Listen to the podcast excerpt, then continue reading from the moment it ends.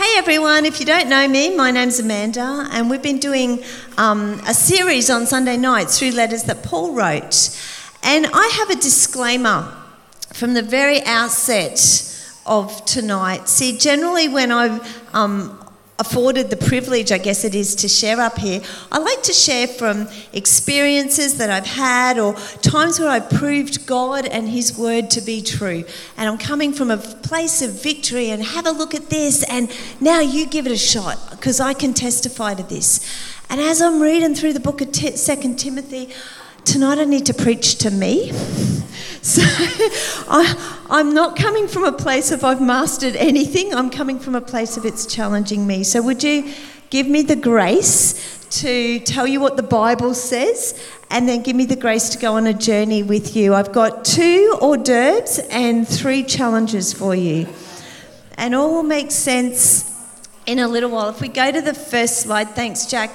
Tonight we're talking from 2 Timothy, and this is Paul's famous last words. It's possibly the last thing he wrote before he was martyred, possibly beheaded. He was a Roman citizen, he was in, prison in Rome, so he couldn't be crucified like Peter. He, they had to chop his head off more than, more than likely. So he's in this place of imprisonment and he's, he's already written to Timothy. We heard that last week. All these people were being naughty in Ephesus, and he said to this young fellow, Timothy, who he was sort of discipling, you know, go and sort those fellas out.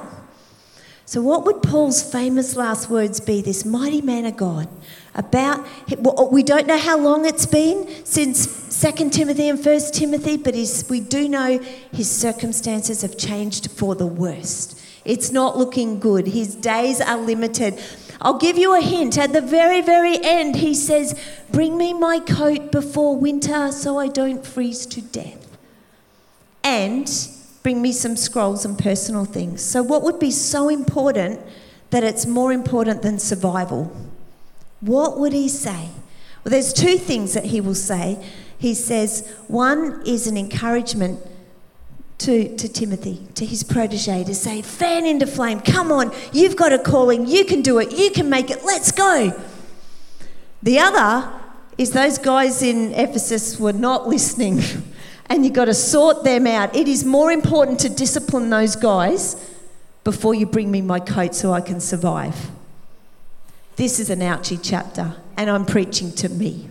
So there's two hors d'oeuvres which is not hors d'oeuvres, it's hors d'oeuvres. So if you're online, type in now. If you go to the next slide, you can do the Simpsons do, or you can say hors. So if you, while we're waiting for that to come, uh, there it is. The you know the Simpsons like do.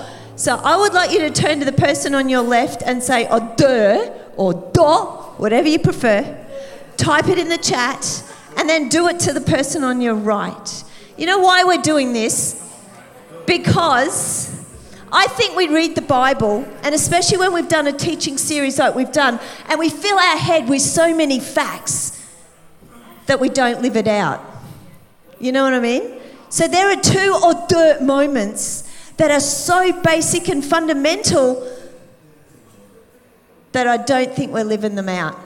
So let's go to the first one. Thanks, Jack. Next slide. The very first thing is Paul had a Timothy and Timothy had a Paul. Who's your Paul? Who's your Timothy? Let's cut it right back to basics. You know, we say we're an Acts 2 church. We say one of our cultural distinctives is discipleship. Who are you discipling? And by that, I don't mean who phones you up if they've got a question once in a blue moon. Who are you meeting with once every month to check on how they're going in the faith? And who are you accountable to? Who is your Paul? Who is your Timothy? I would encourage you to take notes tonight because I'm going to give you Paul and Timothy um, instructions to talk about based on this book. And if you don't have a phone or you don't have a pen, that's okay. It's online, you can catch it later. Who is a Paul? Well, Paul addressed himself at the start of this that he was chosen, he's told others about faith. Paul's someone who's a bit more advanced in the faith than you are? Who is your Paul? Who is your person? We've all got friends, but when you go through stuff, like discombobulation stuff. When you go through stuff, you've got some Christian friends who'll speak fear and say, Oh, if that was me, I, would be a bit scared. You've got some Christian friends who'll speak flesh, who'll say things like, You know, here's some practical ideas, here's some people I can put you in contact with. But you need a Paul who can speak faith and say, Come on, let's do this. I'll tell you who a Paul isn't. So, why, what Paul was really good at was bringing people along the journey with him, right? So in Acts, we're in Acts 2 church. The Holy Spirit came and birthed the church in Acts 2. And then what happened was the church started to grow. This fella, Stephen, started to preach a sermon and the authorities didn't like it. So what they do, they started throwing stones at him till they killed him. After that, people got scared. There was a persecution, so they went everywhere. So what did Paul do?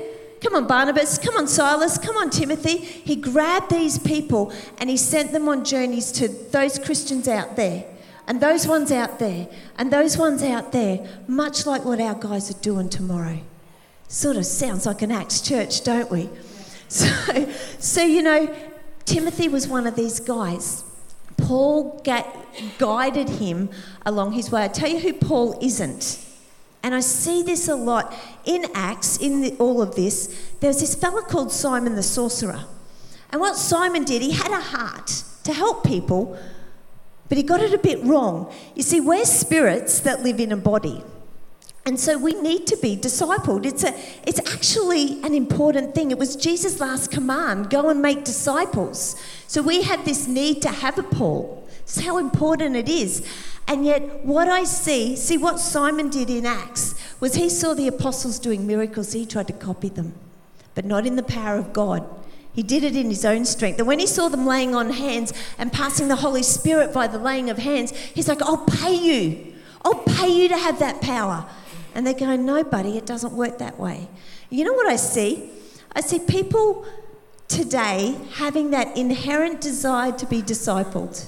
So, what they do is they go on Facebook or social media and they'll say, I've had a bad day, I need blank. And all these Simon the Sorcerers are popping up because the church isn't doing its job. These Simon the Sorcerers are popping up saying, I've done a three week course on the internet in blank. I can be your life coach. And some of them are even charging money. What would it be if the church actually started discipling people and actually doing our job and actually challenging people? Pauls aren't easy. They'll teach the truth, they'll preach the truth. I have three Pauls.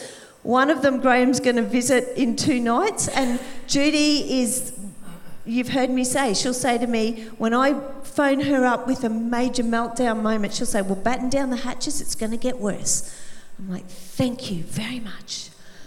But you know what? My Pauls are who I need. The last six weeks, I've not been unemployed. I've been employed all my life since 1983. There's not one day I haven't been employed. This last six weeks of my life have been the worst ever vocationally for me. I phoned up my boss on three different occasions trying to quit. My Paul was there saying, This is what you've got to do. You've got to do this. You've got to do this. And it's not been what I wanted to hear, I'll tell you that now. I wanted to lash out. I wanted to say some stuff. But my Paul was like, You pull it together. I'm like, Okay, because I needed that. And then do you know what my Paul did? It's not all harsh. There was one day I was really, really low. Do you know what my Paul did? They said, I am driving to Maryborough and I'm going to spend the whole day at school with you and I'm not going to let you out of my eyes. That's what a Paul does. Who's your Paul? Who's your Timothy? Timothy, Paul met Timothy in Acts 16. Timothy had a godly grandmother, Lois, and a godly mother, um, Eunice, and they instilled faith. Timothy was young in the faith and young in age as well. Who are you meeting with on a once a month basis and saying, Come, let me ask you the three challenges that we're going to talk about tonight. Who are you mentoring? Who are you seeing that they've got a tendency towards faith and you just want to nurture them? They might not have a, a Lois and a Eunice, but they've got a Graham and Amanda. They've got a Simon and a Trish. They got us. Who is your Timothy and who is your Paul church? There is no excuse. I would hope by tonight you would phone someone, text someone, message someone, and say, Do you want to be my Paul? Do you want to be my Timothy? We are an Acts 2 church. We should not leave all the discipleship to Charlene and Simon. It's not fair. We all have to do it. It's a call on all of us. Or the number one. So, next slide. Thank you, Jack. Um, or number two. There's, there's a whole chunk, and I don't want to go into it today, but there's a whole chunk of Second Timothy on bringing discipline to people who are unruly. And what the Spirit, what the enemy does, I think, is the Holy Spirit will convict us, which will lead to repentance and a change of lifestyle. What the enemy's changed is his changed conviction to condemnation. They're punishing me. Oh, so I feel. And then you'll feel guilt and you'll feel shame and you'll feel condemnation. And it's a lie from the enemy because he doesn't want us to get close to God. If we go to the next slide, thanks, Jack. Um, in, in the Bible, it says God disciplines those he loves. If you're being disciplined, you're loved by God. Do you get that? I don't let my kids play in the fire because I love them, I discipline them. God says, if you love me, you'll reciprocate it, you'll obey. You sh- I shouldn't have to ask you a hundred times to obey me. Just if you love me, you'll do it. Paul says to Timothy, he says, all scripture Everyone say all scripture. All scripture is God breathed. It's useful for teaching, and we've had lots of teaching, but have a look at what it's also useful. It's useful for rebuking. Stop, you're doing something really unhealthy. Correcting, let's go this way. Repent, turn around, correct. And training in godliness, let's go on a different path. That's what the Bible's used for. I'm going to play a little game with you. I'm going to make you be detectives. I'm going to share two stories of when I was a bad mama and see if you can work out what those two, stories have to do with God's loving us, God's disciplining us, and all scripture being useful for training.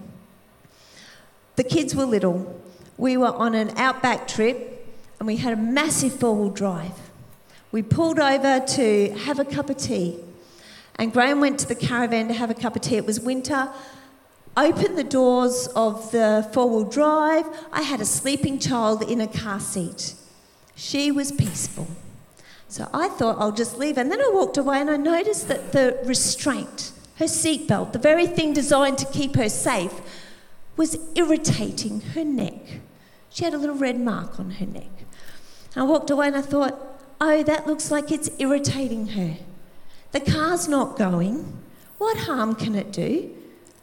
I'm, I know better than the manufacturers who designed this to keep my child in the car seat. I'm going to loosen it just a little bit. What happened was I went to, I did that, went to go and have my cup of tea, and honestly, I don't know if there was more of her face in the gravel or more gravel in her face, but it was a lot of pain. Those restraints are designed to keep you safe. I'll come back to that. I'll circle, I'll circle back to that one in a minute. Story number two. She fell out of the car. Sorry, she fell out. You guys got that, didn't you? You implied that. Sorry. Um, story number two. This one's embarrassing. So if you don't be careful, I'll name and shame who it is. But, anyways, we were being billeted in this house. And who knows, when you have a toddler, if they're quiet for five minutes, you go looking. If they're quiet and out of sight for more than one minute, you go running. Well, we're in this lady's place, and everything went quiet, and I'm looking around frantically. I couldn't see my kids. Now, my, I'll tell you what I think happened before we get to the end product, okay? What I think happened is my child went walking through their house and in Bulldust country saw this shiny white bedspread, as you have in a master bedroom in Bulldust country. And then went in to look at this pretty sparkling white bedspread. And as they touched it, realised it's satin. What could go wrong, right? Oh, and my children are very tactile, so they're starting to touch the satin bedspread. And then I imagine very quickly they decided if I sit on it, I can touch it some more. And very quickly, you know, mum and dad taught us to do sand angels on the beach. So if I rip off my, most of my clothes, I could just do sand angels on the bed. And my whole body can feel good. And then I imagined that she got bored and sat up and looked at the Duchess, and on the Duchess was a very expensive, I found out later, tub of blue eyeshadow. My children don't know what blue eyeshadow is, but they do know what finger paints are. So you can imagine the mess that I came into. Do you know what? Toddlers need to be with mum and dad. Otherwise, they'll go after what looks good and what feels good. Using those two stories with conviction and condemnation, do you get it? See, there are rules, there's a culture in heaven, and it can seem restrictive. Why can't I sleep with my partner? Why can't I do this? Why can't I click on that? Why can't I watch this? And you know what? We can, we can say, it's irritating me, but it's for our safety. What about, like, you know, all these structures that Graham's putting in place? It's irritating. We're not even a big church. Why do I have to do all this paperwork? You know why? Because while our car's stopped at the moment, we're going to go 100 miles an hour real soon. You're going to want to be strapped in. You're going to want to be strapped in real good. Yes, it's irritating, but a little red mark's better than gravel in the face. And what about, you know, we talked about it, Simon talked about it um, in the offering talk. Moses turned his back for a heartbeat and they had a golden calf. If you don't stay close to the Father, you will go after things that look good and feel good, and you'll end up in a costly mess. That's why we need a Paul, because if you're meeting every week and you say, Oh, Paul, I've, I've let it down again, I've done this, I've slipped up, Paul will gently, gently instruct you. Who's your Paul? Who's your Timothy? When you meet up with Paul and you say, I've, I've fallen, I've let down, Scripture's useful for training in righteousness. Paul will say to you, you know what? I'll gently instruct you. Have a look at what he says to Timothy. I'll gently instruct those who oppose the truth. And perhaps God will change these people's hearts and they'll learn the truth and then they'll come to their senses and escape from the devil's trap because they've been held captive by him who to do whatever he wants. Do you know what? If you're not if you're out of control, you're actually doing what Satan wants. It says it right there. If you're not listening to gentle instruction, you're a tool of the enemy. You're a tool of the enemy. And the next one, um, Paul tells Timothy to work hard, present yourself to God for his approval, a good worker, one who doesn't need to be ashamed. There's no shame with God, it's conviction. Don't fall for the enemy's line that you're being condemned. You're not, you're being convicted to rebuke, t- you're being taught, and then rebuke, uh oh, got to go this way. Correction, let's go this way, and then we'll train you in godliness. Avoid worthless, foolish talk that only leads to more godless behaviour, and this kind of talk spreads like cancer. We heard it last year, we heard a really strong pastor last week saying, as a church, we will not let cancer spread our church. Amen. Amen. So they're the two hors d'oeuvres. So if we go to the next slide, thanks, Jack. Before we leave conviction and condemnation, Graham talked about Alexander the coppersmith last week. He was a naughty boy. He was a really bad troublemaker in the church. Do you know you can be in a church and have a troublemaker? Don't be an Alexander. Don't be that person. Um, had Alexander been convicted, it might have been different. But Paul says at the very end to Timothy, just before he says, I'm in survival no, mode, give me my coat before I die, he says, Alexander the coppersmith did me much harm, but the Lord will judge him for what he has done. Be careful, for he has fought against everything we said. Do you know that people are going to fight against everything we say? But that's okay because God will judge them. We, we've actually got a pastor who has this saying, and he says, The dogs bark while the train goes. And I was like, What? And he says, You know what? God's laid down tracks for our church. It's not us. He says, This is the tracks you're going to go in. The train is the church. You get on the train and you go down the tracks. Some, some people will be like barking dogs. They'll be like Alexander the, the coppersmith and could do you much harm and whinge, whinge, whinge, whinge, whinge. But you know what? As the train goes, guess where the dogs are going to be? They'll be barking somewhere else back there. But we're going where God wants us. We're going out west next week. We're going to conquer Australia. We're going to bring revival to this nation for the glory of God. So they're the two orders. If we go to the next slide, thanks, Jack. Who is your Paul? Who is your Timothy? I would encourage you uh, in the next month, ask everyone Who's your Paul? Who's your Timothy? Write it down. Get someone. I found a legal way for us to disciple minors. So if you've got someone that's on your heart who's under 18, the first of four safeguards is come and speak to Graham and me. Don't talk to the child, don't talk to their parents yet. You come and speak to us first. I don't want anyone to miss out. This is so powerful. And the next slide, thanks, Jack, is Is there a part of your life where you're feeling condemned? Are you believing a lie of the enemy? And should you be convicted? Should you say, ah, oh, I've just got to turn and go this way? Reframe it. Reframe it. So once you've got your Paul Timothy relationship, are you ready for the three challenges that Paul will ask Timothy? If we go to the next slide, there's three metaphors in the first part of the letter to Timothy. And the first metaphor is be a good soldier. Now, if you have served online or in, in our presence, thank you for your, your service, by the way. I've not been in the ADF at all, but I imagine they have a really good training program. I imagine they train you to fire at targets, they train you in camouflage, they train you in taking commands. Because how many people know we're a kingdom? We're not a democracy in heaven, it's a kingdom. And, and, and they train you in all this stuff. I think it would be really unusual for a soldier to go through all that training and then go to active serv- service in enemy territory and get to the front line and get all ready to shoot their bullets. And the minute the enemy fires at them, they go, Hang on, wait a minute, no one told me I was going to get shot at.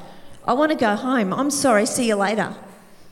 But you know what? We do that as Christians, don't we? We say we know all this stuff, we know it all, but the minute someone says, hey, or the minute life gets tough, or the minute you get persecuted, it's like, oh, I've had enough, I'm going, see you later. We are told, and the next slide, thanks, Jack. We are told to be strong in, first of all, be strong in the grace. All through Timothy, Paul is saying, be strong in the grace, be strong in the power of God, be strong, be strong, be strong. We're going to need to be strong. And you know what? Grace, we, learned, we read it in our devotions this morning. It is the stuff like when Peter got reinstated. Yes, that's grace. But grace is a power. It's a power that works in us to, so that we can join with Paul in suffering like a good soldier of Jesus. That's not real fun. Do you know when Paul wrote this, he was alone in a place, in an imprisonment in, in Rome, and he said, The only comfort I have is Jesus. Have you ever been in a dark place where the only comfort you have is Jesus? You know what we do is we say, Oh, you're not in the will of God. Well, Paul was, and he brought glory to God, and he says, Join me in suffering. It's okay to be suffering. We've got to stop this cushy cushy Christianity. We got this test tube Christianity. I, I was at Greenslopes Hospital as a, a prac student many years ago. It's a DVA hospital, and there was an almighty commotion on the ward. And what had happened, and the nurses in the room or online might be able to clarify this, but what had happened was the nursing students had been taught to give injections. But they hadn't been taught on real people because they'd been taught in a clinic. So they'd been taught to give injections into oranges. And so when a nurse was asked to give a diabetic patient his insulin, she thought and started to inject an orange with insulin and proceeded to squeeze it into a cup and then give it to the patient to drink. Now that sounds ludicrous, it happened, but how much more silly is that as Christians? We read the Bible, we know the stories, we can do what we've got it all up here, but when it comes to serving active service Monday to Saturday, we're shoving needles into oranges. Seriously. Seriously, I this ministered to me. Um, you heard me say I phoned my boss three times saying I quit, I can't do it. There was this one time, um, and it was in our devotions this week, and it was that when Jesus raised Lazarus to life. I want to share this with you because I'm ministering to me now. When you're in that dark place and you've only got Jesus, and you've got to join with suffering, and you need to be strong in grace. Jesus was in that spot when Lazarus had died, and he went and he had this deep anger, he had this deep sorrow in his tummy. And that's how I was feeling. But then you know what it says in the Bible? It says Jesus wept. And do you know what the translation for that is? It's a righteous snort. Like a horse rearing up on its back legs and flaring its nostrils. It's a righteous snort. And then Jesus says, Lazarus, come out. He spoke life. And it was like God said to me, in your situation, it's okay to have those big feelings in your darkness. But you got to rise up with a righteous snort and speak life into your situation. I don't know if you're here tonight and you're doing it tough in a dark place. Maybe you need to have a Paul in your life and say, Come on, let's get a righteous snort. Let's speak life. Because the, the minute you start speaking life, the enemy has to flee. If we go to the next slide, thanks, Jack. So, my question um, that a Paul would ask of a Timothy are what are the battles, that, what are the dark places in your world that you need to reframe? See, what, what do you need to reframe and say, instead of saying, oh, it's so bad, I'm so scared, I'm walking away and chucking a tanty. It's too hard, I quit. Speaking to myself here. Where do you need to get that righteous snort and start speaking life into that situation? And Paul's will ask Timothy's that. And it says, Oh, here's a good promise for you. They give me all the good chapters. Yes, everyone who wants to live a godly life in Christ Jesus will suffer persecution. Put that one on your fridge. That's why we need God's grace. We're overcomers, we can do it. The next one, thanks, Jack. The next metaphor, so the first metaphor is a soldier. The next one's an athlete. And we, we, we all know the stuff about putting food into your body, and we, we know all of that. But there's something I wanted to say, and, and Jess kind of touched on it in um, communion as well, in that I was at school talking with a teacher, and this little person had come back from zones or whatever the think the competition was, and the teacher said to him, "What did you throw?" Now, my response, as someone who's not an athlete, would be, "I threw a discus." He said, I did a PB and I threw this, and he told the meters. See, an, athlete will always try to get better and better and better. Better at doing what? Better at staying close to Jesus. Do you know what I mean? What are you doing to get your personal best at worship, at the word, and at prayer? Because that's what a Paul will ask a Timothy. What, what, what's your goal? How are you getting closer to Jesus so you're not like that child of mine that ran away and got in a mess because they were running after stuff that looked good and felt good. What you, if we go to the next slide, thanks, Jack. We are running for a crown. We are running for a crown. It's not just a participation, it's not just to get through. We have got to win. And to do that, we have to compete according to the rules. There's another element to this that I want to bring out. And if we go to the next slide, there was this fella in the olden days when I was a kid called Robert de Castella. Now, the source of this story was out of his mouth at a Chappie conference. I have since searched the internet because I use this story all the time at school. I've scoured the internet. You will not find this story online. So you will just have to take my word that this is a true story because I heard it from Deeks himself.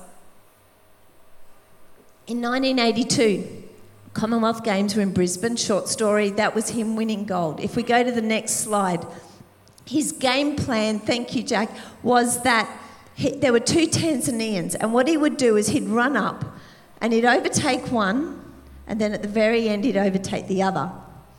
Easy, right? He did that, he won gold, the end of the story. The whole of Australia cheered. We were all watching. If you were alive back then, you were probably with me watching. What you don't know is this Deeks said he got up that morning. How many people know an athlete, if you want to get personal best, you've got to get training. You know, the first thing, since I found out you can get a streak on the Bible app, the first thing I've done since I've done that is I've changed from the paper Bible to that streak. And my, my phone will tell you the first thing I've opened on my phone, apart from the clock, in the last 527 days is the Bible.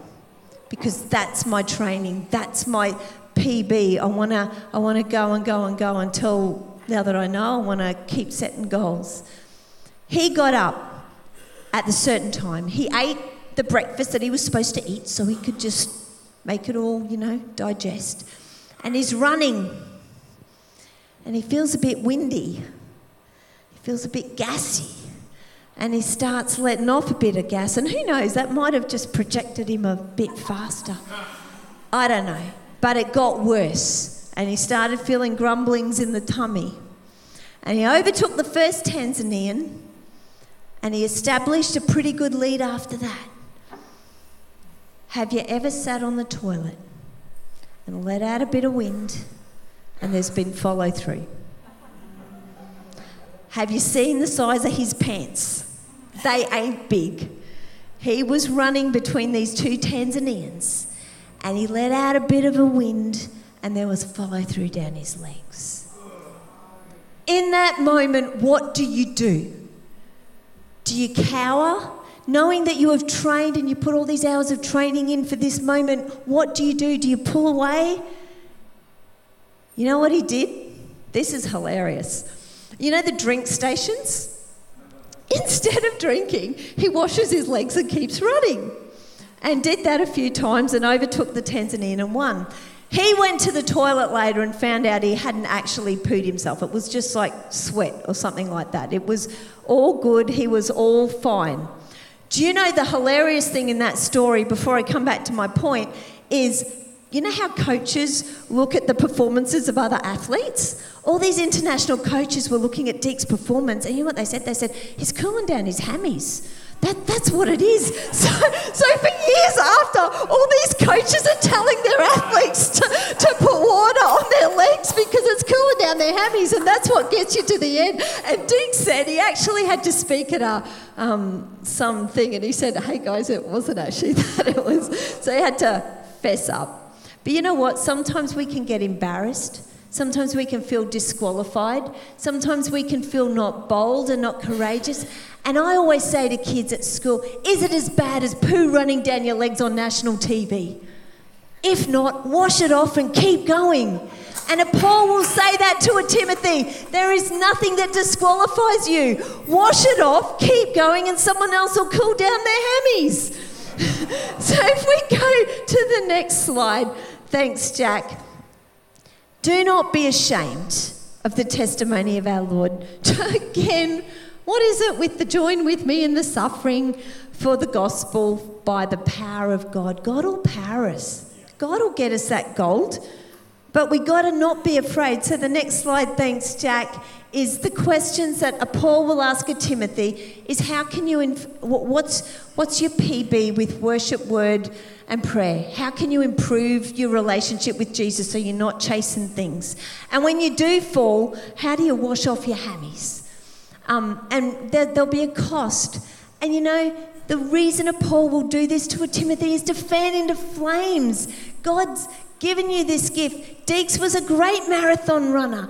If he didn't have a coach in his ear saying, run, run, run, he would have given up and not got gold. Get yourself a coach, get yourself a Paul. And, and it says, fan into flame the, the gift of God which is in you through the laying of hands. For the Spirit of God gave us, the Spirit God gave us, did not make us timid, but gave us power, love, and self discipline. If you got God's Spirit, you got power, you got love, and you got self discipline, and ain't nothing going to hold us back. And the final one, thanks, Jack, is the final metaphor is that of a farmer. And I'm jealous that Graham's going out to you guys um, because what I know about farmers is they know their block of dirt. They know their seasons, they know what works on their land, they know what doesn't. Joseph um, is Brittany's age, who Graham's, the guys are meeting with Carl and Judy. Last time we were at their place, Joe gets us in his ute. He knows every cow in every paddock. He knows where the water is, where it isn't. He knows which cows are pregnant and how pregnant they are. And don't ask me how he knows that. But you know what? These guys immerse themselves in research. They ask each other. They talk to God. They do research on the internet. They've been to cattle ranches overseas.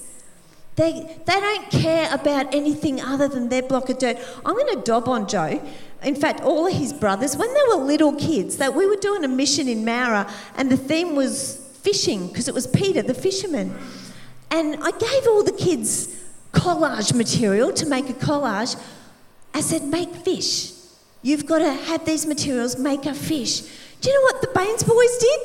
They made cattle because that's all they knew was cattle. And that's okay because now they farm cattle and they're great at it. But they're running in their lane doing their thing. If I said to Joseph, What do you think about Eshays or the transgender movement in Maryborough with kids? He'd be like, I don't care. That's why you're in the school. Don't talk to me about that. I'm worried about my block of dirt. What's your block of dirt? What's your ministry? If we go to the next slide, thanks, Jack.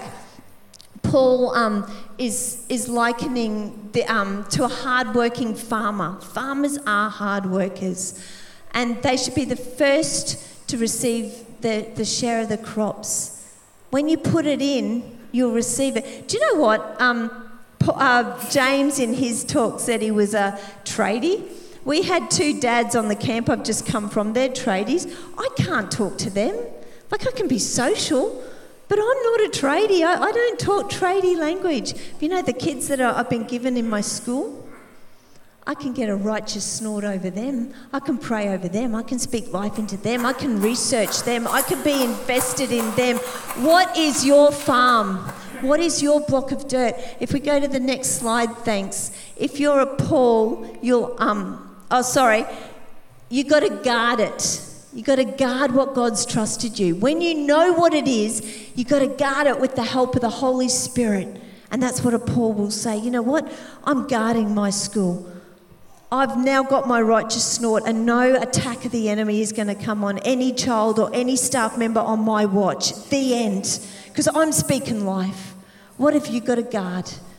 Who's your Paul? Who's saying to you, come on, guard what guard the trust? And again, we need the help of the Holy Spirit. You're guessing that we need a lot of help in this chapter, this book, sorry. And finally, the next slide, thanks, Jack, is what a Paul will ask you. And why I've got these, go back over the um, the, the night tonight, write these questions down because this is what a Paul will ask a Timothy. It's not that hard. Once a month, get with someone. What's your field of ministry? Some Timothys might not even know, and you might need to go on a journey with them to help them understand that. What are the seasons? What season are you in? Are you in a, a good, like good, healthy season, or have you just planted? Are we ready to harvest? Where, where, where are you at? Um, and what can I do to farm more sustainably? What can I do to look after me and what God's given me? So, the, the next slide, thanks, Jack. Um, and I'd invite the band to come up. I've got some questions. I want this to be really practical. I think sometimes we are, um, we are educated beyond our obedience. Are you ready to, to get obedient with me? Who is your Paul? Who is your Timothy? If you don't have one, find one by the end of tonight. Find one by the end of this month. We will help you. Come to us, ask us, we will help you. If you're a Paul, or even if you're a Timothy, get some of those questions down. Meet once a month, ask this. If you're interested in discipling someone who's under 18, it starts with Graham and me. The end with that one. And on the other order, are you being convicted about something and you've, you've changed it to condemnation? Get over yourself. The Spirit, we taught to rebuke, stop, correct, go this way, and training in righteousness. I never let my kids say, I'm sorry, because that's just empty words. They had to say, I'm sorry, and I will change by doing this. They could not come to me unless they told me how they were going to change, because that's repentance. That's, that's godliness. The next one, thanks, Jack. The questions that Paul will ask of Timothy first of all, enduring hardship like a soldier, what battles am I facing? Am I in a dark, lonely place with only Jesus? Do I need to change my thinking about that and endure hardship like a soldier with the grace of God? Challenge number two, next slide, thanks, Jack, is the athlete one. How's your relationship with Jesus, with the Father? Are you close?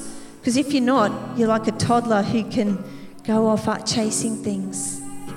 What steps are you taking? What's your, how are you getting your personal best in worship, the word, and prayer? And how are you going to achieve this? And finally, number three, next slide, thanks, Jack. Yep, what's your mission field? What season are you in? And how can I ensure my ministry is sustainable? Who do I need to listen to? You know, as a chaplain, I have a professional supervisor, and in this, la- I couldn't get in to see her until next month. So I've had to do this last six weeks with my Paul because I need the lady I normally listen to, who's advanced, far more advanced than me, is not available. This is why Paul's are so important. I don't mean it to be a, a tough thing, but this is our bread and butter. We're called to make disciples. We're called to do it, and it's not just Charlene and Simon that's to be doing it, it's all of us. Would you stand?